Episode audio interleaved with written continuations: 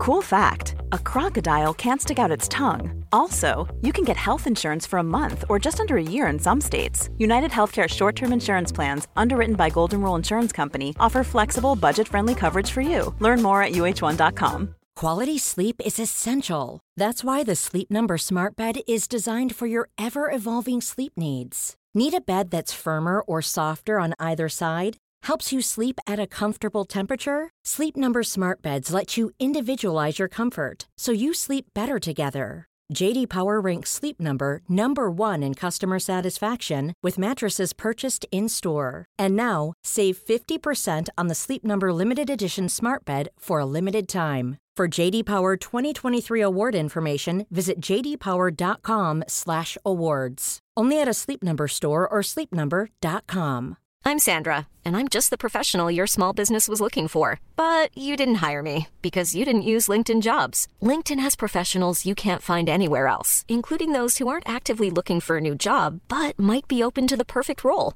like me. In a given month, over 70% of LinkedIn users don't visit other leading job sites. So if you're not looking on LinkedIn, you'll miss out on great candidates like Sandra. Start hiring professionals like a professional. Post your free job on linkedin.com/people today. Veckans sponsor är Telia. Hos Telia samlar man mobil, bredband, IT-support, mobilväxel, allt som gör företagande enkelt. Och det är just det här att samla allt på ett ställe, att ha någon att vända sig till när det inte fungerar, det är Telia. Ett exempel på vad som inte är Telia, det är ju som när jag lyckas boka förmötet för en poddinspelning med Finansinspektionen till efter själva inspelningstillfället. Eller när jag här, här året var liksom, fick för mig att jag skulle börja springa, så jag är liksom ute och springer taggad, träffar en kompis som säger så du Jan, på måndag ska jag springa ett lopp. Och jag känner så här, ja men det låter inspirerande, så jag käkar pasta, jag byter om, tar mig ner till Malmö stadion för att göra en efteranmälan, står där i kön och sen så när jag liksom anmäler mig så tittar de på mig och säger så här, du Jan, vårhuset är bara till för kvinnor. Och eh, det var, det var typisk en situation som inte är Telia. Oavsett, ett stort tack till Telia som sponsrar, gör Rika Tillsammans möjligt, men framför allt tack till dig som lyssnar, följer och eh, hänger med oss varje vecka. Och framför allt den viktigaste frågan, vad är målet med det här sparandet? Alltså var, varför ligger det här där? Och varför är det... För det är en sak, ja det är till pensionen, men, ja, men vad ska du göra med pengarna då? Du lyssnar på Rika Tillsammans-podden som handlar om allt som är roligt med privatekonomi. I den här podden får du varje vecka ta del av konkreta tips, råd, verktyg och inspiration för att ta ditt sparande och din privatekonomi till nästa nivå på ett enkelt sätt. Vi som gör den här podden heter Jan och Caroline Bolmesson. Idag är det dags för avsnitt 55 där vi ska prata om lite så här investeringsstrategier, komma igång, räntefonder och framförallt en hel del läsarfrågor. Och, eh, och naturligtvis en jättespännande fråga, så här, hur kan man agera liksom när börsen svänger eller när den börjar rasa? Och dagens avsnitt är då ett samarbete med eh, Henrik Tell som har sitt eget bolag Effektiv förmögenhetsförvaltning. Välkommen! Tack!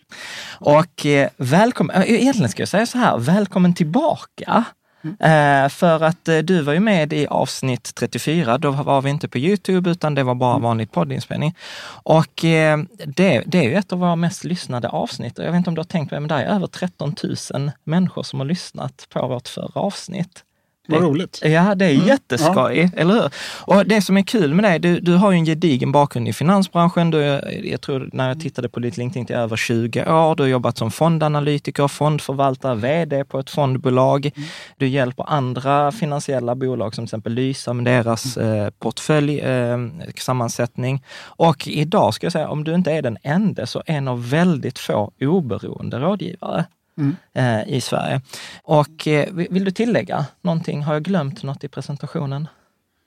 Nej, inte så mycket som jag kan komma på nu i alla fall. Det lät som en bra sammanfattning. Ja, ta tack. Och jag, jag tänker att eh, när vi pratade sist så pratade vi rätt mycket om det här med oberoende versus fristående eh, rådgivning. Och om jag förstod det rätt då, så handlar det lite om att lösa den här problematiken i finansbranschen där rådgivaren normalt sett tjänar olika mycket beroende på vilket val som kunden gör. Mm. och, och, där du jobbar lite annorlunda. Kan du inte, för de som är nya, kan du säga liten kort, vad är det du gör och vad är det du hjälper kunderna med? Ja, väldigt enkelt då. Det som är annorlunda är att jag tar ju bara betalt av kunden.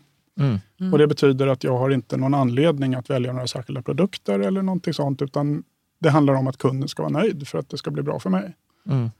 Och, eh, och det tar ju bort väldigt många av de här intressekonflikterna som du beskrev här. Just att man väljer olika produkter beroende på vad man har för intjäning i dem och så vidare. Och att det kan löna sig att ta, mer, ta högre risk eh, för att de produkterna är ofta lite dyrare och då vill man gärna att kunden, då har man en, ett skäl att, låta, att kunden kanske tar onödigt hög risk. Man ska ta mm. annars. Utan mm. här, för dig spelar det verkligen så här, ingen roll vad kunden gör, liksom incitamentsmässigt? Uh, nej, Coolt. Ja. För, för, jag, för jag tänker, för det är egentligen det som är lite så här, så hur tänker man liksom i breda termer? Och eh, nu i dagarna så träffade jag Nordnet eh, och eh, vi, vi, pratade liksom mycket så här, hur, men hur kan vi hjälpa fler människor att spara? Hur mm. kan vi hjälpa fler människor igång? Och då beskrev de eh, liksom någonting som de har sett i, i branschen och Avanza sa precis mm. samma sak när jag träffade dem. Och de sa att det klassiska är att människor liksom, de lyssnar till exempel på vår podd mm. eller liksom de läser på nätet, de går och så öppnar de ett nytt konto och, och sen för de över pengar. Mm. Och sen händer ingenting. Sparpengar. Ja, man för mm. över sina spar. Och, och, grejen är att vi skrattade åt det för att vi gjorde ju en extra pensionsinsättning till dig ja. här i företaget, mm. Caroline. Och du har också gjort så här, nu ligger pengarna där, men du har inte tagit nästa. Nej, jag har inte tagit nästa steg. Mm. Så, att, så att jag tänker så här, om vi skulle börja, är det något du känner igen? Är egentligen den första frågan. Det här att människor, man tar de första stegen ja. men att man fastnar. Ja, absolut. Just det här, vad ska jag nu göra absolut. med mina pengar? För det finns ju, det finns ju alldeles för mycket val. Ja. Alltså, mm. det, är ju, det, är, det är inte lätt att välja och även om man går på om man läser bara hos dig så är det mm. en sak, men ofta läser de här människorna på fem, sex andra ställen mm. också. och Får lite Precis, det kan ni sluta med. Nej, ja, Nej jag bara skojar. Precis, men just, eh, alltså det blir, man blir ju förvirrad. Ja. För alla säger ju inte samma, det var en sak om alla sa ungefär samma sak, men det gör mm. de inte. Mm. Mm. Men kan inte du guida, liksom så här, alltså för egentligen vad detta handlar om, och det är det som jag upplever så klokt, är att man behöver skapa sig sin egen plan. Alltså sin mm. egen strategi. Mm. Så, så du som är liksom så här om du skulle liksom, du kommer, vi låtsas att vi skulle vara så här klienter, eh, så här, mm. Caroline kommer, där är pengar på, eh, som inte är investerade. Hur, hur skulle du börja? Vad är frågorna man ska ställa sig? Ja, det, är inte ett helt batteri med frågor, för att man måste mm. ha klart för sig vilken, vad det här är för person. Liksom, vad har de mm. för utbildning och kunskap? Vad, är det för, eh, vad har de för och framförallt den viktigaste frågan, vad är målet med det här sparandet? Alltså var, varför ligger det här där? Och varför är det... För det är en sak, ja det är till pensionen, men, ja, men vad ska du göra med pengarna då? Eller varför ska du ha dem då? Vad är det för... för att gå till botten med det, det är väl det viktigaste. Sen, sen, är det ju, sen kommer man in på sånt som risktolerans och vad är det för... Eh, vad har de för inkomster? Vad är det för utgifter? Liksom är, det, är det hållbart att spara så här mycket eller bör de spara ännu mer för att nå de här målen och så vidare? Så det är en ganska Mm. Det kan bli en ganska Precis. lång diskussion, mm. men det, det, är där någonstans det börjar. Men mm. så, så första, så, så, att, så att om, jag, om jag sammanfattar, så det första jag säger så här, det är verkligen att fundera på varför sparar jag? Alltså vad är, ja. vad är målet med mitt sparande? Mm. Va, vad kan vara så här vanliga mål? Ja, utomlands så är pensionen en klassiker. Den, vi har inte riktigt, det är inte riktigt lika vanligt här, men även om det förekommer också. Mm. Men att man har ett långsiktigt sparande som man ska ha. Man vet att när jag slutar jobba så får jag ingen lön längre utan då måste jag leva på någonting annat. My och, retirement. och någonstans så mm. börjar man fundera över ja, vad kan det här svenska pensionssystemet ge och är det, blir det tillräckligt och vad vill jag... Ja. Mm.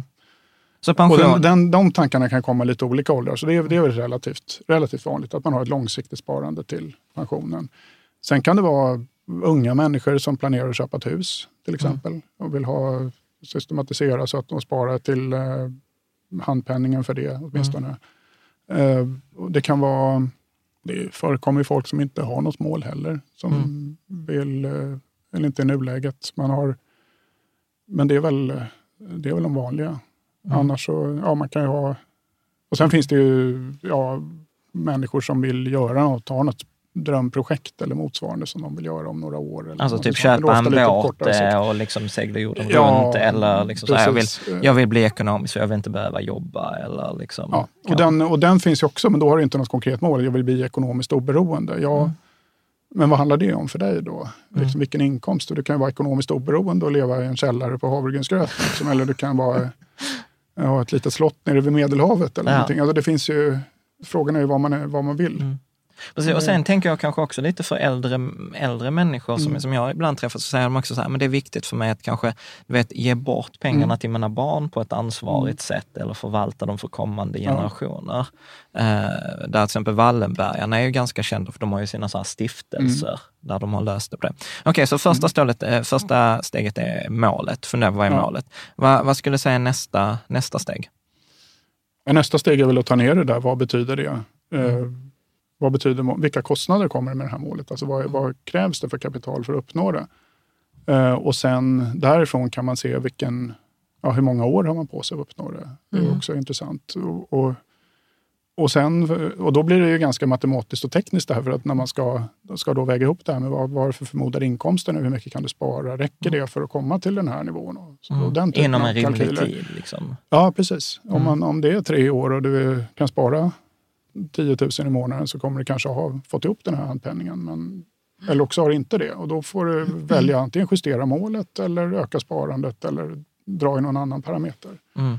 Men den typen av diskussioner är väldigt, mm. väldigt mm. vanliga just här initialt. Och men det måste ju vara ganska skönt att veta precis uh, alltså upplägget. Ja, men kan, du, alltså, du, istället för att prata om det, om du skulle svara älskling, nu har du ju pengar i din tjänstepension som ska mm. investeras. Vad är målet? Ja. Målet med dem alltså, vi vill ju ha en trevlig ålderdom ju. Ja. Och eh, med, med Per Bolund så pratar vi om att ha guldkant på tillvaron. Alltså, mm. Ja, det kanske man vill ha, men jag vill ju också känna så att jag har tillräckligt med pengar om jag behöver operera mig till exempel, om jag blir sjuk. Mm. Så. Mm. och där har jag liksom inget mål, siffermässigt mm. mål. Mm. Nej, men så, så, tror jag att det är för många. För exempel, jag var inne nu på minpension.se och då stod det så här, ja, men din lön i dagsläget kommer vara 41 procent av din nuvarande lön. Mm. Eh, liksom. Och då, då, blir det okej, okay, så det betyder att jag ska leva på 40 procent av den inkomsten jag har idag. Ja visst kommer man ha lägre, man har inte kostnader för barn och man kanske mm, inte har kostnader för hus på samma sätt. Men 40 procent eh, för oss som är i 30-årsåldern, alltså, det är en ganska stor skillnad.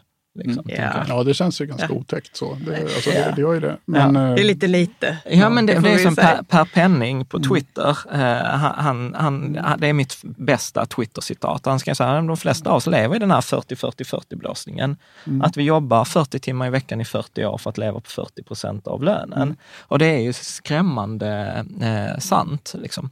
Uh, och sen så har du risktolerans. Mm. vad därefter? Om du skulle säga någonting, hur, hur kan man göra? Hur kan man tänka där? Är det upp till var och en då vilken risktolerans man har? Eller vad tänker du?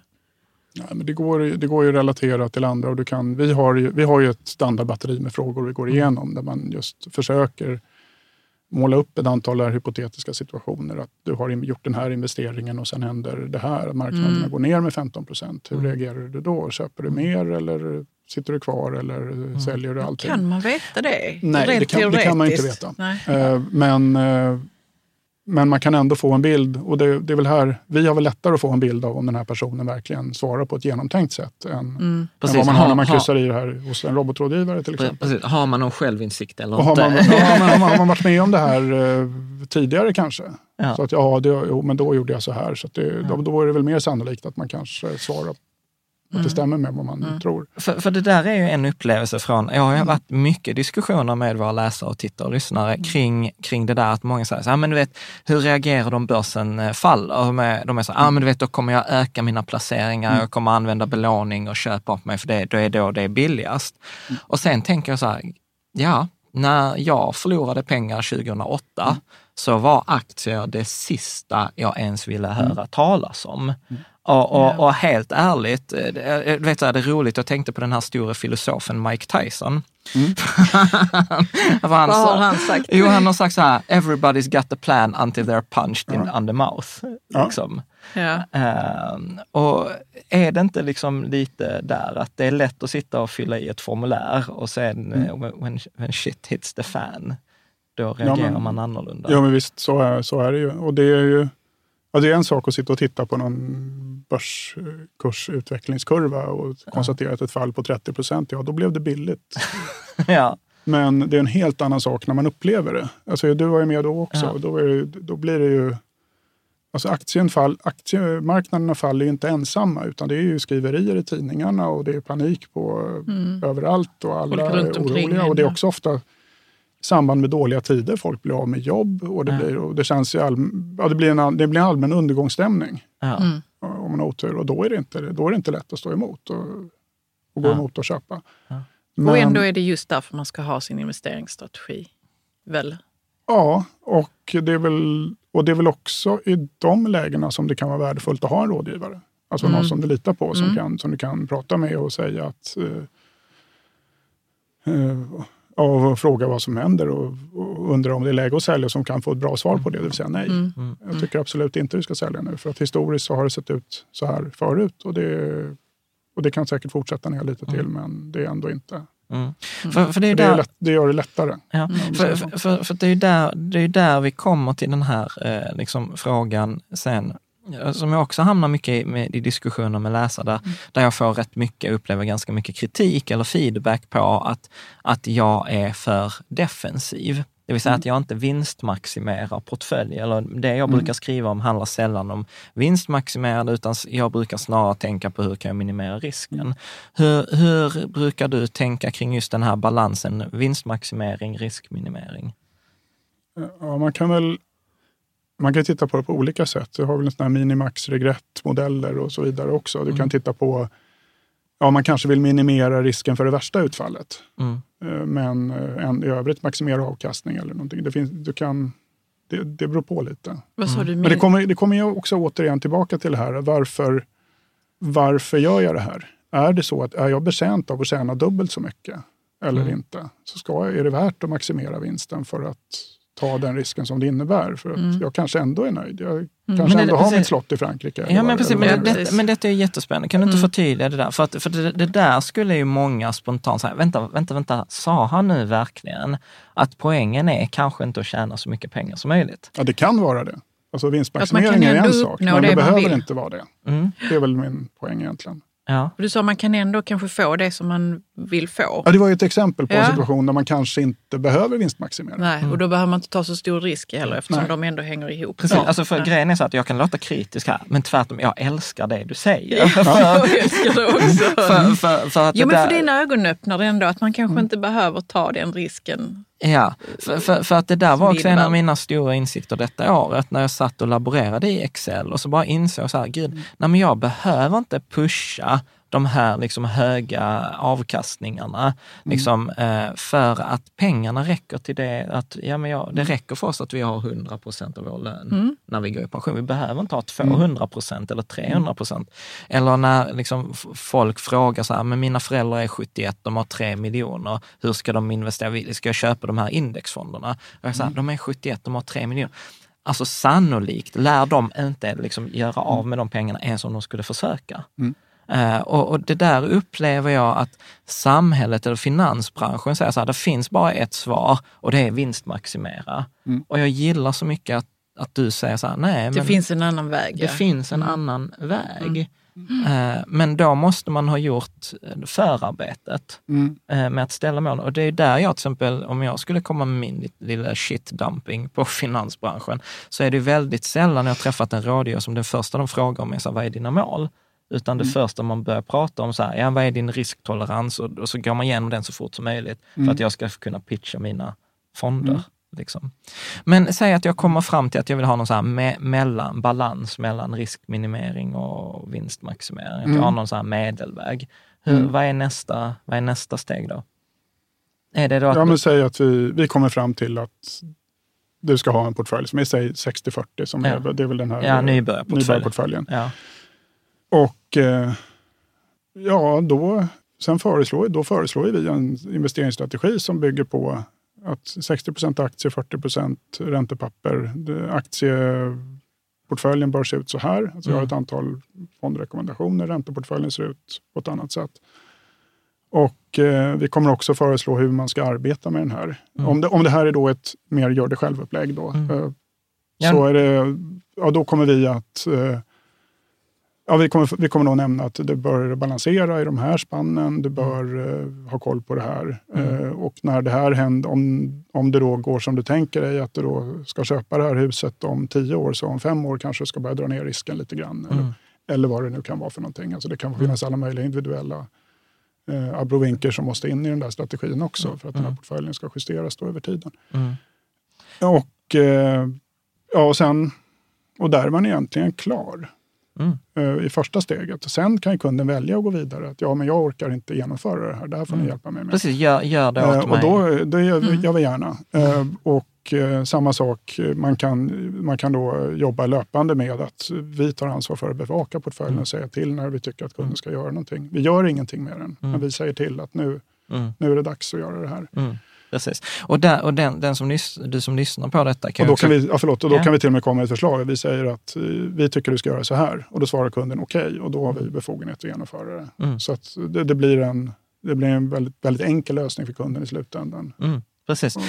Nej, men nej, för det var det jag tänkte, för detta pratar vi just till exempel med mm. aktiv passiv, det pratade vi rätt mycket mm. i förra avsnittet, avsnitt 34.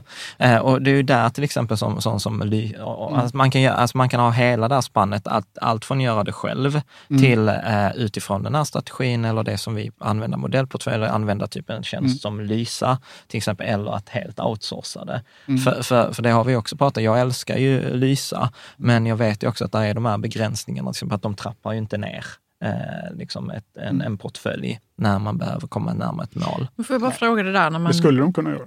Så det är ganska enkelt för dem att bygga det förmodligen. Om man jag har det. föreslagit det för Patrik. Ja. ja. du kan också prata ja. med honom nästa kopp kaffe. Mm. Vad skulle du säga? Jo, men det är när ni har en klient och, du, och ni vill göra någonting, eh, ni vill ge ett förslag på vad man kan mm. göra i portföljen. Behöver ni då få det skriftligt på något vis? För jag tänker att att det kan ändå vara ganska känsligt med ens pengar. Liksom. Mm. Alltså, att man kan säga så, ja men ni ville ju att jag skulle göra så här för fem år sedan och det var ju, det blev ju sådär. Precis, hur hanterar mm. man en missnöjd ja, klient? Hur hanterar man det? Vi har inte så många. Ni har inte så många missnöjda? Nej. nej. Uh, men uh, ofta så här, ja, men till att börja med, vi, allt är ju skriftligt. Ja. Alltså, mm. Alltså, vi gör ju ingenting bara för att ja. någon ringer och säger ja. något eller något sånt. Utan det ska ju vara all ordergivning och allt, allt sånt är skriftligt. Mm. Eh, men... Eh, nej, men nej vi, jag, jag kommer faktiskt inte... Ofta handlar det om att ge en mismatch. Liksom att mm. klienten har väntat sig någonting annat än det som man får. Mm. Eh, om det är... Och de är vi ganska bra på att sortera ut tidigt, mm. så att säga, så de situationerna inte uppkommer. Utan mm. vi, när, vi, när vi går in i en relation så försöker vi aldrig, vi är helt öppna. Vi har mm. ingen Nej, men, det, men, det, det, blir lite grann, det blir inte så mycket som att vi ska sälja produkter som att vi jobbar tillsammans med klienten mot ja. marknaden. Liksom. Ja. Och, då blir det, och alla gör ja. sitt bästa. Och det blir... ja. Nej, men jag tror egentligen den frågan jag hörde när du ställer den, det är ju kanske så, här, mm. så att, att man har ju ett rådgivare. Så vi får ju till exempel inte alls göra det du gör. För vi har ju inte licenser och vi har inte mm. de rättigheterna. Nej, men vet du vad jag tänkte på stackars Nicolas Cage, han skådisen som hade, han blev av med massa pengar för mm. att han han hade väl en rådgivare som kanske, jag mm. vet inte hur seriös han var, men mm. jag tänker på det att det är jätteviktigt, dels att man får det skriftligt och att man har kommunikationen ja. hela tiden. Ja. ja. ja. Så, eh, så att om, om jag hoppar tillbaka här för att sammanfatta, för jag tycker mm. detta är superintressant. Så att det mm. handlar om, liksom så här, jag, jag är helt med det, jag hade inte kunnat säga det bättre själv. Alltså det handlar om målen. Sen handlar det liksom om att titta, okej, okay, så bryta ner verkligen i detalj. För, för, för jag, jag kommer ihåg att jag, jag läste någonstans att i USA så brukar man prata om investering ibland som investment vehicles. Alltså man kallar mm. det som fordon och att det är ju det som liksom en investering ska, göra man från punkt A till punkt B. Mm. Och, och, ibland så låter det som att det är alltid den här fonden som är svaret. Men det är ungefär lika smart som att säga flyg är alltid svaret. Jag flyger mm. jättebra Stockholm till Malmö, men liksom till granne, för att vattna grannens trädgård, det är flyg jävligt mm. klumpigt. Eh, liksom. mm. Så att sen har vi då risktoleransen, sätta ihop en portföljallokering, alltså fördela tillgångarna, eh, ombalansering inom vissa intervall och, är det, och sen gissar jag någon uppföljning eh, och ja. mätning. Hur, hur, hur, vad, vad, i, vad är liksom uppföljning, mätningsfasen? Vad är det man gör där då? Ja, det är väl två huvudsakliga delar. Dels att kolla att portföljen eh, ser ut som man väntar sig att den ska göra ungefär. Mm, eh, att de antaganden man gjorde... Ja, precis. Att det, just om det handlar om att gå igenom med en kund. Och, det, och det, det, där kan se lite olika ut för olika kunder, för man kan ha olika omfattande så att mm. uppföljningsåtaganden. Men eh, om det är en, en enkel liten kund, då träffas vi kanske en gång om året och går igenom. Mm. Är det någonting som har hänt i portföljen? Är det någonting du, har du någon fråga? Ja, sen vi såg sist så har vi, tycker vi att den här fonden är bättre mm. än den du har. Mm. Men, men du kan byta ut den och så vidare. Och sen så handlar det, det är den ena halvan, den andra handlar, halvan handlar om att stämma av att den här planen som de har fortfarande är aktuell. Mm. Alltså att det fortfarande är samma så förutsättningar han... som är, ligger till grunden för precis så, precis, så att gör jag detta själv så handlar det om att titta så här, de antaganden jag gjorde i början, mm. de är fortfarande relevanta. Eh, att det, det ter sig att målet fortfarande är samma, att jag, mm. liksom, att jag kan fortfarande spara lika mycket eller om jag plötsligt kan spara mer, ja då mm. kan jag göra justeringar. N när man gör en sån här eh, plan, mm. eh, liksom ska man tänka på samma sätt? Ska, kan man ha samma strategi liksom, oavsett mängden pengar? För det är också sånt jag upplever ibland när jag pratar med läsare, att de tycker att man ska ha en strategi när man har 10 000 eller 100 000 och sen ska man ha något annat när man har 10 miljoner. Vad är din spontana... Jag fattar att det inte finns ett rätt svar. Men ja, det, det, det beror på lite grann vad frågan egentligen är. Alltså det finns ju ett rätt svar och det är att nej, det spelar ingen roll. Det är samma strategi. Samma portfölj är lika optimal oavsett hur mycket. I princip. Liksom. Sen finns det friktioner i det där att du kanske inte kan köpa eh, du kanske inte kan, det finns minsta belopp för månadssparanden och mm. allt sånt där som gör att det kan bli svårt i en liten ja. portfölj. Men i princip så är det ju, ja. i en idealvärld så är det ju samma exakt. Sen ja. beror det på, om, om du har 10 000, ja då kanske du egentligen har en annan baktanke än om du har 10 miljoner. Alltså du mm. tänker att de här 10 000 vill jag växa så snabbt som möjligt. Ja. Eh, och de här 10 miljonerna, då är, det, då är det mer att du är rädd att bli av med dem. Mm. Men borde... men, men, borde för, men det beror på vem, vem du är, liksom, ja. vad det är för situation. Men, men det är ju detta som jag tycker är så himla spännande. För, för att min åsikt är ju att givet att målet är samma, liksom så här, men jag ska mm. väl ta väl hand om mina pengar, jag vill ha en god mm. avkastning till min pension, så ska det inte kvitta, alltså det ska kvitta om det är 10 000, 100 000 eller 10 miljoner. Mm. Eh, och, men kan du, för, för det, detta tror jag är en sån grej som är ointuitiv för den som är ny. Mm. Va, berätta, vad är rationalen bakom att strategin bör vara samma oavsett belopp, givet att målet är samma? Varför skulle det vara annorlunda? Jag ja, kan men, inte se att det intuitivt skulle vara... Ja men bra, då ska, då ska jag försöka, för så här resonerar många jag pratar ja. med. Mm. Nej men alltså om jag har 10 eh, 000 kronor, alltså det är ju nästan mm. ingenting. Mm. Alltså då vill jag ju att de ska växa så fort som möjligt. Ja, just det. Ja. Och, och, men då har du ett annat avkastningsmål med de 10 000 än vad du har med 10 miljoner och det är lite en annan sak. Mm. Kan man säga. Ja, ja. Målet är inte samma det, då ju. Nej, Ja, för, för, min, för min upplevelse är att många tycker liksom så att mm. i början kan man ta mycket högre risk. Mm. Alltså jag tycker att det är svårt att argumentera mm. för någonting man tycker är fel. Mm. men liksom... Försök. Ja, men, men rationell brukar vara så här, nej, men att jag vill ju att, alltså så här, vad är det värt? 10-20 000 mm. kronor extra till pension? Ja, men mm. du vet, då, då bör jag ta högre risk. Och detta är min upplevelse varför folk investerar i konstiga grejer. Alltså ta mm. som vi hade förra året, mycket bitcoin, som tur är har det lagt sig nu. Mm. Men då kunde ju folk göra 17 gånger pengarna. Vet, då mm. plötsligt tyckte de att det var värt det. Mm. Och, och, och, att investera, liksom, ju, ju, ju, ju, mer pengar så tänker man så här, ja men då vill jag bevara pengarna. Men är det inte någon slags mental bokföring av pengar där? Att man tycker att 10 000 är nästan ingenting. Men att man har mer respekt för 10 miljoner. Ja, miss, misstag. Mm. Det, att man är känslomässig liksom, ja, alltså det, det beloppet. Ja, alltså det uppenbara misstaget när jag brukar försöka förklara detta så som jag mm. tänker, då brukar jag säga så här, men vänta här nu, det viktiga är 10 procent. Om du får 10 procent på tusenlapp, jag fattar att det inte känns värt det. Alltså mm. som att det är 100 kronor. Att jobba en timme övertid så har du tjänat 100 kronor. Mm. Men du vet 10 procent på 10 miljoner, vet, då kan du inte jobba några timmar övertid för att få den naken. Så att det viktiga Nej. är procenten. Liksom. Det, det, är så jag resonerar. Mm. Ser, ser ni någon, liksom, håller ni med eller håller ni inte med? Nej, men jag håller med på ett sätt. Men det kommer, ner, det kommer tillbaka till, alltså det som egentligen är viktigare, det är ju inte, det är vad man Precis som du var inne på tidigare, alltså man, kan ha, man kan ha olika mål. Ja. Man men kan, man säga, det, det, är inte, det är inte så att de här 10 000, alltså den optimala portföljen, den, går ju att, den ser ju exakt likadan ut. Ja. Givet ett visst, om jag ska ta en viss, ha en viss risknivå så kan du konstruera en portfölj som utifrån lite olika antaganden som ser ungefär den ser ut på samma sätt. Ja. Den kommer inte se annorlunda ut. Men bra. Men, så om Givet vi... då ett antal förutsättningar och förenklingar och så vidare. Ja. Men det är ändå en det är inte så att man har, ska ha en fond om man har 10 000 och en helt annan fond när man har 10 miljoner. Ja, men det tror ju folk. Det tror jag, jag har ju träffat många människor som, som ja. säger så. Att, eh, att nej men så är det, vänta, nej men vet, när jag, sen när jag, när jag blir stor då ska jag välja de här fonderna. Mm. Men va, vad mm. säger du då? Vad skulle du säga till någon som säger så här, men du vet jag precis, jag har sparat 5 000 kronor, jag vill att detta ska, jag, ty, så här, jag tycker att eh, nybörjaren 60-40 portfölj, det, det är skittråkigt. Mm. Eh, eller så här 90-10, alltså så här, globala indexfonder, det vi två gillar, mm. det, det, det, det är dåligt. Det mm. växer inte tillräckligt fort. Vad säger du då? Jag skulle vara nyfiken på att höra vad det är som växer så fort i så fall. Ja. För det finns ju ingenting som man kan... Du, du kan väl jobba lite mer med, tilta lite mer mot tillväxtmarknader eller någonting sånt där mm. kanske. Men du får en ganska skev portfölj då som blir väldigt...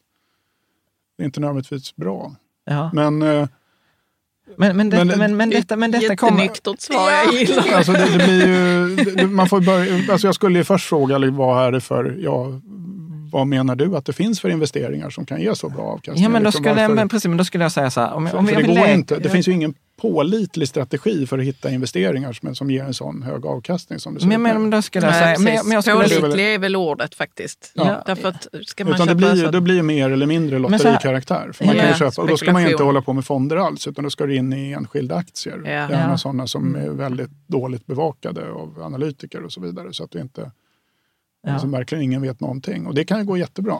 Ja. Men oftast gör det ju inte det. Nej, för, för, för, det är detta, för det är detta som jag egentligen vill ge bort mycket till, till läsaren. För jag, jag håller ju med dig. Och, mm. eh, det kanske är så att man kanske ska hitta någon annan som verkligen inte håller med här. Men mm. att, att vi är ju så här, nej men om det fanns ett pålitligt sätt att generera en avkastning mm. som är högre än indexfond, då hade det funnits hedgefonder, eller det hade mm. funnits liksom proffs, så här, mm. De hade ju inte sålt det till privatsparare. Utan då hade det ju funnits andra som gjort de minusen, men det finns ju inte. Ja, och det finns ju en del, så att du kan ju jobba med belåning till exempel. Ja. Mm. Alltså då ökar, men då kommer, det kommer ju med ett ökat risktagande då istället. Ja. Men kan vi bara förklara det, det, här med inte... belåning? Man har, jag har mina 10 000 eller 5 000 ja. och så lånar jag ännu mer ja, för att du, kunna investera. Och då lånar du 10 000 till. Mm. Eh, så har du, då kan du investera för 20 000. Ja. Men, men det betyder också att du tar en mycket högre risk. För att ja. om de här aktierna går ner så kan du i sämsta fall hamna i en situation där du inte ens kan betala tillbaka lånet. Nej, precis.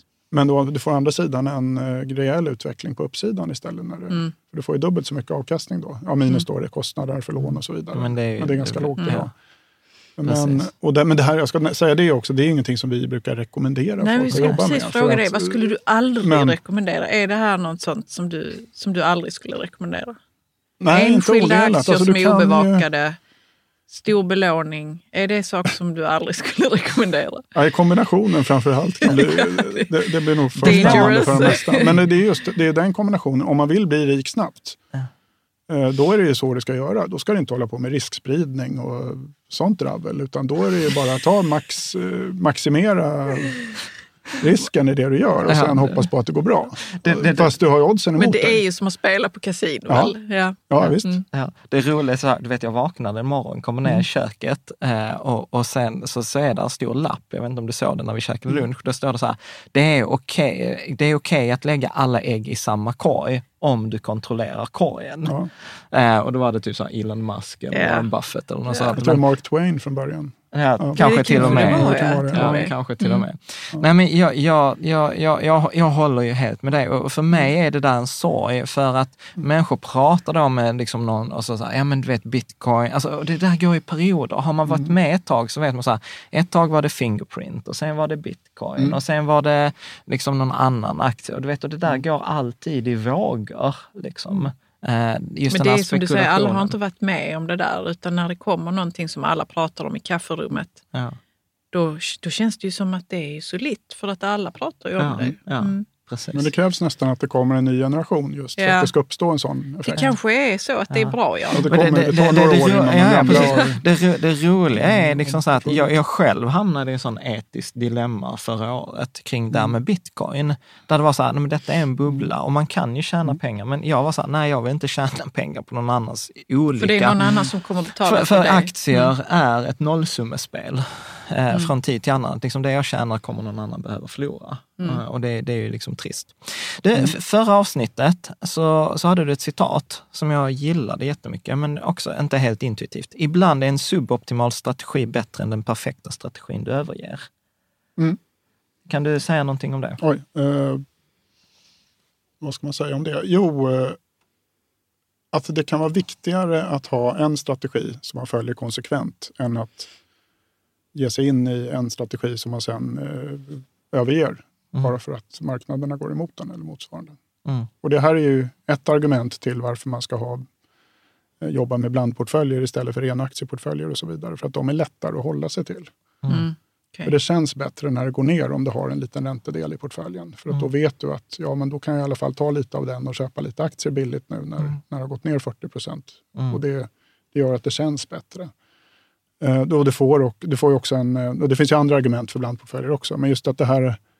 Och det kommer också tillbaka lite grann på vad är, eh, vad är målet med strategin. Om det är maximal avkastning så är det ju en sak, men Eh, för någonting kan ju vara suboptimalt för att nå maximal avkastning men ändå vara en bättre och mer lämplig strategi alltså för, mm. ett, för kunden. För det, kan, det handlar i slutändan om att kunden ska må bra. Mm. Att man ska inte ligga och få magsår och inte kunna sova på nätterna och så vidare. Mm. För att man, är det så marknaderna du... går hit och dit och man känner att pensionskapitalet står på spel. Mm. Så att, eh, ja, precis, man vill inte ja. hamna i den situationen, ja, men jag ska gå i pension och så mm. hade vi ett dåligt år och så mm. plötsligt, ja men du får jobba tre år till. Liksom mm. grattis. Mm. Jag tänker, du har redan varit inne på det här med börsras. Mm. Eh, och detta är liksom så här eh, klassisk eh, frågeställning och där är vissa människor som är för och andra emot. Sitta still i båten. Vad ska man, liksom så här, vad ska man göra när raset kommer, tycker du? Ja på, ja, på ett sätt så är det ju, när raset kommer så är det ju för sent att göra så mycket. Mm. För att man kan ju inte räkna med att kunna förutspå det här raset, utan då när det kommer så sitter man med den portföljen man har. Mm. Eh, och har man en klok och genomtänkt portfölj så då ska man absolut sitta till still i båten och kanske till och med rebalansera. Men om du inte har det, då kan du Ja, då, då, en, då, blir det en väldigt knepig tid. Mm. För att du måste ha en portfölj som du känner att, här, att du har som du känner att du kan rebalansera i. Det är en sak om man sitter med en bred, bred global indexfond. Mm. För den vet man och kan man säga med hög säkerhet att jo, men det, här är, det här är en tillgångsklass som kommer fortsätta vara intressant efter raset. Om du sitter med en bitcoinfond så mm. kanske du inte är lika övertygad om att, är, att det är någonting som man ska rebalansera i. Mm eller rebalansera tillbaka till. Och, mm. och då blir det mer förvirrad. Eh, så att lite beroende på vad man har för portfölj från början. Är ju mm. Men de, kan, kan du förstå eh, Men, de, de som mm. är kritiska till den här, eh, för det är ju andra bloggare som säger mm. så här, detta är det dummaste rådet man kan få, sitt still i båten. Mm. Hur, hur, hur går argumentet? Man vet ju inte när raset, alltså först rasar det ju lite, alltså hur ser ett ras ut? Ja. Kan du inte guida oss igenom, inte när raset kommer, utan hur, hur, hur kommer ras? Hur, Borde det inte finnas någon liten broschyr ja, ja, när raset kommer som vi går delas ut till alla aktiesparare? ja. Uh, nej, men det kan ju se väldigt olika ut. Ja. Och så det, jag har inte sån koll nu. Att, att, det där, att det börjar knaka först lite grann eller att det, eller att det kommer det väldigt... Alltså, 1987 ner. kom det ju spikrakt ner, ja. 25 procent eller något sånt. Ja, men så låt oss ta lite olika scenarier. Det, kan, det, det har funnits situationer där det har rasat, ja. ja men vad var mm. det, Black Monday eller mm. Friday, mm. så här, 22 procent tror jag att mm. det rasade på en dag. Sen har du haft eh, de här, det tar ofta mm. två år, att det är, liksom, det är inget ras som är så 15 procent, utan mm. att det, ja, men det är så här, långsamt, liksom vecka för vecka. Liksom. Ja, den här japanska marknaden är väl ett ja. bra exempel på den här, bara en sur marknad som går ja. ner ja. Eh, över tiden. Men ja, nej, jag, nej jag, jag, vet inte om jag har så mycket att tillföra där faktiskt. Nej. Eh, nej, men, jag, det, men, men grundidén är ju att om, om, det kommer, om det är en krypande nedgång eller om det, är en, eh, om det kommer plötsligt så har man en rebalanseringsstrategi i botten så mm. då då spelar det inte så stor roll Då spelar det inte så stor roll. För att om du har det konsekvent i uppgång och nedgång och så kommer så att säga, ja. vinster och förluster så att säga, jämna ut sig med tiden. Ja. Så, att, så du får ju en... Att man köper lite när det går ner och då har, då har du lite mer aktier sen när det mm. går tillbaka upp och så får du tillbaka. Ja, men, men, men, men detta är, Ja, det var det inte någon gång som vi eh, var iväg någonstans på aktiespararna och man sa så mm. De sa så man ska bara göra tvärtom som man brukar när raset mm. kommer. Och det var någon som sa, du kan inte göra det rent psykologiskt, kan du inte det? Ja. Liksom, att, Ja. Eh, Nej, men det, jag, jag tror folk, under, mer, men liksom. folk underskattar den känslomässiga grejen. Det är där jag tror att man måste ha varit med. Ja. Eh, för, för, för, detta är också en, sån här, en av de vanligaste frågorna som vi får in. Den, kom, den kommer liksom så varje månad. Liksom så här, ska jag investera nu mm. eller när raset kommer? Mm. Ja, för man vill gärna, för nu har man förstått, tror jag faktiskt, ute i mm. Sverige, alla våra lyssnare har förstått att man skulle kunna tjäna pengar ja. när raset kommer. Ja. Att mm. det, det, är en möjlighet snarare mm. än en Roliga, depression. Liksom. Ja, den roligaste kommentaren var det, var, det var nu förra veckan när vi hade Erik här från eh, Pacific, mm. från en hedgefond. Mm. Då hade någon läsare som blev sur så bara, ja, vilket datum kommer börsraset? jag tyckte så här, vad taskig fråga. Ja. liksom, hade man vetat datum då, då hade man inte behövt jobba en dag till i hela sitt liv. Nej. Efter, Nej. Nej. Men, men hur resonerar, hur, hur, skulle du, hur skulle du svara till en klient som säger så här, ska jag investera nu eller när raset kommer? Vad skulle du säga då? Ja, vi vet ju inte när raset kommer. Mm. Eh, det är till att börja med. Alltså det kommer ju komma ett ras. Men mm. om det är imorgon eller om fem år eller mm. senare eller tidigare, det går inte att säga. Mm. Eh, och det finns ingen som kan säga det med någon, någon sorts säkerhet mm. överhuvudtaget. Så och man kan inte ens säga i vilket område raset kommer komma? Nej, men man kan väl säga att alla marknader kommer väl att få sina ras ja, lite då och då. Ja, ja. För det ligger ju, ju mer risk, desto större ras. Mm. Eh, sen Sen är, sen är det en... Eh, historiskt så har det varit rätt att investera nu. Mm. Alltså i alla, nästan alla lägen har det varit rätt att investera nu. Eh, alltså, du har i alla fall oddsen på din sida om du gör mm. det. Sen kan man ju fundera på om man kan sprida ut investeringarna. Det är ju ett mm. sätt. Eh, mm. Att man investerar sig hälften nu och hälften om ett halvår eller, eller vad det nu är för tidsramar man mm. rör sig med. Men mm.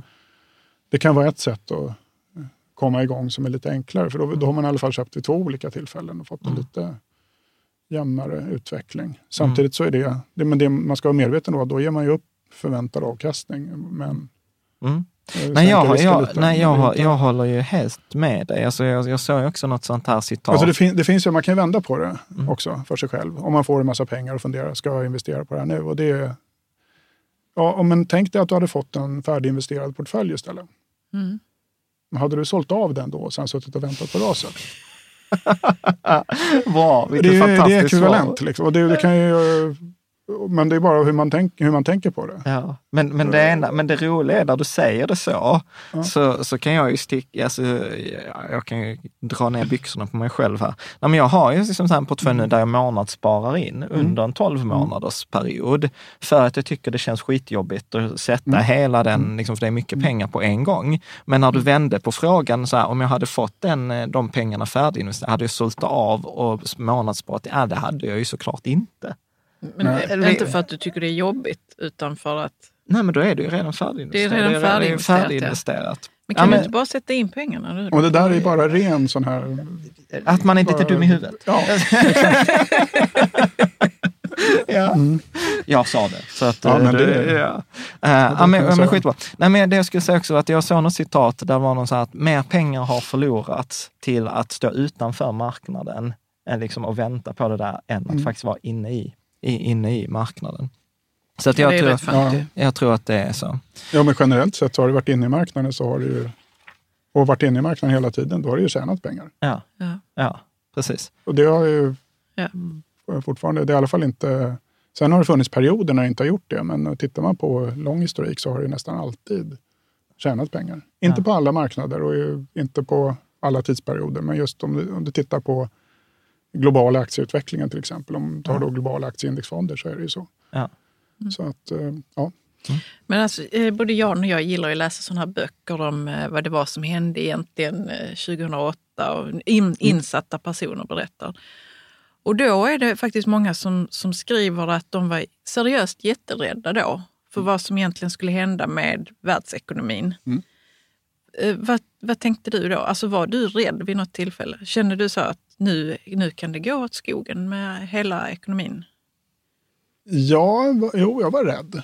Mm. Alltså det fanns ju en period när man funderade, när hela bankväsendet var, hela internationella bankväsendet var hotat. Alltså det var inte självklart att det skulle gå oskadat genom det där. Och, det, och skulle olika då riksbanker låta banker gå i konkurs eller inte med de följder som det skulle kunna få. Så det, fanns, det fanns ju en diskussion. Det, det är en sak, man, det är ungefär som att man sitter och spelar Fia med knuff och sen om man har reglerna för Fia med knuff och vet att jag går runt här och man slår fem ettor och sexor och går runt och mm. har sig. Och, sen, och det gör, ibland går det bra, ibland går det dåligt. Liksom, och det var marknaden. Sen plötsligt kommer det in någon och börjar och, och liksom står och skakar på hela spelbrädet. det var, den, det var den, lite den känslan.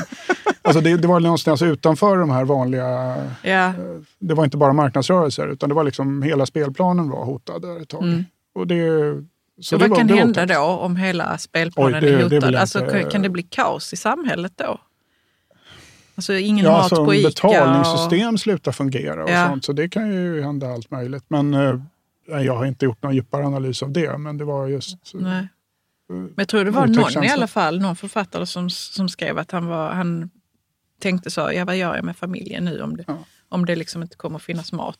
Eh, att betalningssystemen ja. inte funkar längre. Och, ja. Ja. Nej, men, och, ja, nej, men precis. Men det är, det, som, det är just detta som är så himla klurigt med de här börskrascherna. Men om, om man skulle, jag vet inte, så här, så här ska man ju aldrig säga som jag kommer att säga nu. Eh, så att jag mm. brukar ju själv alltid säga upplägg, ja. ja. att man ska inte försöka förutsäga framtiden. Men jag, jag måste ändå säga så här. Vilket datum kommer kraschen? Ja, precis. Det kommer vara det datumet. nej, men jag tänker så här, bitcoin kallade, alltså den, eh, när vi publicerade det avsnittet, då var vi ganska spot on. Liksom så här, nej, men, det är ingen bra. Bostadsbubblan har jag haft fel timing i, men jag har också pratat så, så att, och vi är ganska överens. Börs, alltså, vi kommer se en krasch förr eller senare, sen vet mm. ingen när. Men om vi skulle liksom sammanfatta det, var liksom, du vet någon som, liksom, hur, hur skulle vi kunna förbereda de som lyssnar eller tittar på detta på bästa sätt? Vad kan man skicka med? Vad skulle du vilja skicka med då? Alltså inför att uh, när kraschen kommer eller motsvarande? Ja, eller? Ja. Som, som i den här broschyren, där står så här, alla meddelanden om, eh, om kriget kommer att svenska trupper ska ge upp är felaktiga. Ja. Ja, det, kla klassikern är ju... den ja. Eh, broschyren? Ja, det gör Fantastiskt. Ja. Ja. Klassikern är ju att sitta still i båten. Ja. Men det bygger på att man har en bra båt från början mm. också någonstans. Att man faktiskt har tänkt igenom det hela lite grann och kanske att man har en men är det att skaffa sig en strategi? Som, ja, skaffa lite så. Att man vet och att, man... och att den strategin är har tagit in det här från början, att det faktiskt det finns en risk att marknaderna går ner och att, jag har, att man har förhållit sig till det. Att aktier går ner, kan gå ner 30 eller 50 procent till och med om det är en dålig, eh, dåligt år. Och eh, ja, vad gör jag då? Liksom, mm. Mm. Är den här strategin, om jag har 100 procent aktier, tål jag att tappa halva värdet på den? Mm. Eller mm. det, det kanske är så att det, och det kan också vara ett skäl till varför man faktiskt ska ha en räntedel i sin strategi. Att man faktiskt inte tål ett sånt tapp, utan att man vill ha lite... Men när du tänker att man tål ett sånt tapp, alltså ja. hur, hur, hur, ska jag tänka? Om jag, om jag lyssnar på det här och får frågan, så här, mm. tål du ett tapp på 50 procent? Hur, alltså, hur ska jag tänka kring den frågan? Behöver, är det så här, behöver jag pengarna? Om jag inte mm. behöver pengarna, är det då ett svar att jag tål ett sånt tapp? Eller är det att nej, men jag kommer kunna sova gott om natten? Eller hur ska, hur ska jag ja, tänka? Ja, men det finns ju den här, eh, vad, vad var det, JP Morgan tror jag, som säger sell down to the sleeping point. Mm. Alltså man ska sälja till att man kan sova gott på natten. Alltså sälja mm, aktier då, mm. så att man motsvarande. Sen, men, men det är ju en del av det. Men sen så kan det också handla om att ja, du kanske behöver ta den här risken ändå. Du kanske inte ska ha, du kanske behöver ha 100% aktier. Mm. Och du kanske klarar, det, klarar att ha det också för att du nettosparar. Så du mm. kanske precis har börjat jobba och har en inkomst som du sätter av pengar av. Och då i så fall, då, då, då är det helt fantastiskt om det kommer en börskrasch. Mm. Och du får köpa in dig till låga värderingar. Sen mm. om du har en del i portföljen redan, eh, ja visst, det går ju ner. Men du har ju mycket, mycket mer kvar att köpa så att säga av mm. dina framtida inkomster och så. Mm. Mm. Så att visst, det gör lite ont just nu, men det är ju Mm. På lång sikt är det ändå bra. Så det finns en del resonemang du kan liksom föra mm. runt det där. Och det kommer tillbaka. Är du pensionär däremot, eller mm. ska precis gå i pension, då kommer vi tillbaka till att det är helt värdelöst med en börskrasch. Mm. Ja. Så att det är inte en... Eh, det finns liksom inte ett svar? Nej, det liksom. finns inte ett svar. Mm. För att jag menar, ju bättre marknaderna går nu, desto mindre avkastning har man kvar till sen. Mm. Om man säger så.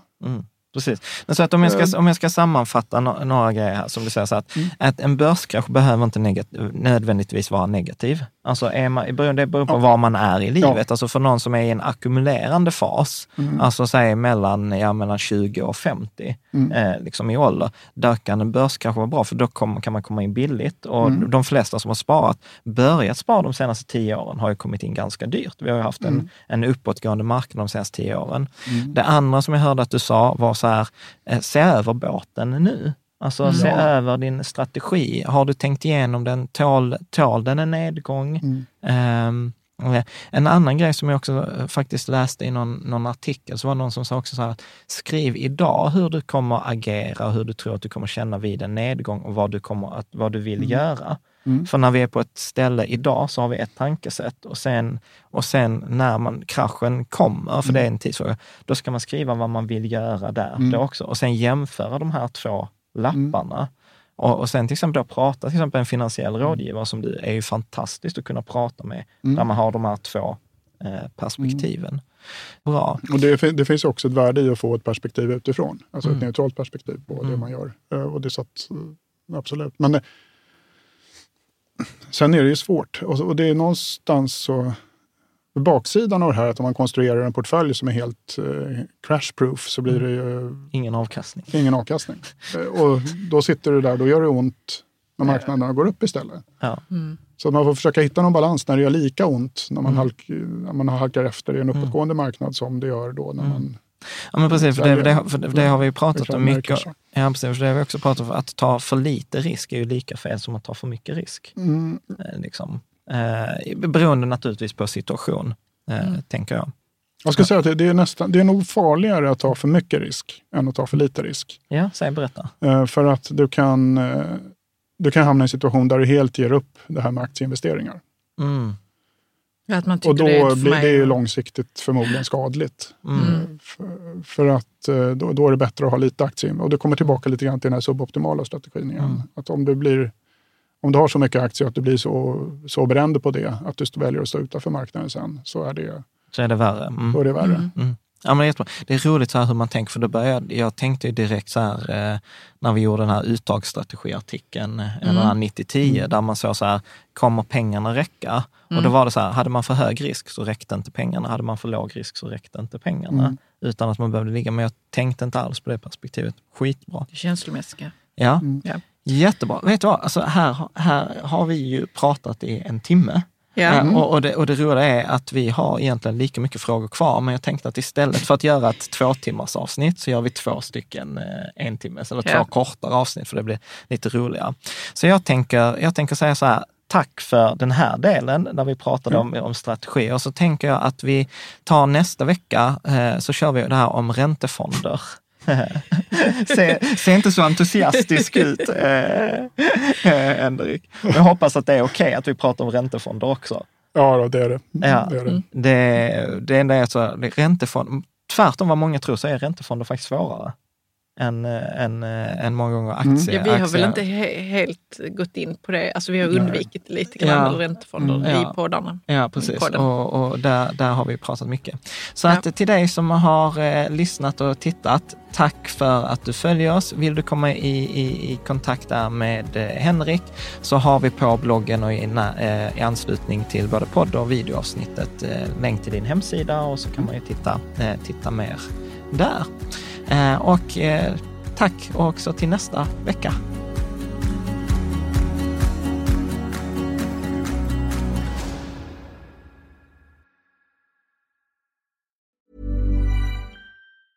Hi, I'm Daniel, founder of Pretty Litter. Did you know cats tend to hide symptoms of sickness and pain? I learned this the hard way after losing my cat, Gingy. So I created Pretty Litter, a health monitoring litter that helps detect early signs of illness by changing colors, saving you money and potentially your cat's life. Pretty Litter is veterinarian developed, and it's the easiest way to keep tabs on your fur baby's health right at home. Go to prettylitter.com and use code ACAST for 20% off your first order and a free cat toy. Terms and conditions apply. See site for details. Planning for your next trip?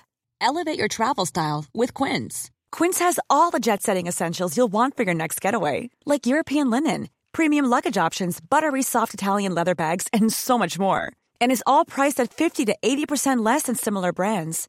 Plus, Quince only works with factories that use safe and ethical manufacturing practices. Pack your bags with high-quality essentials you'll be wearing for vacations to come with Quince. Go to quince.com slash pack for free shipping and 365-day returns.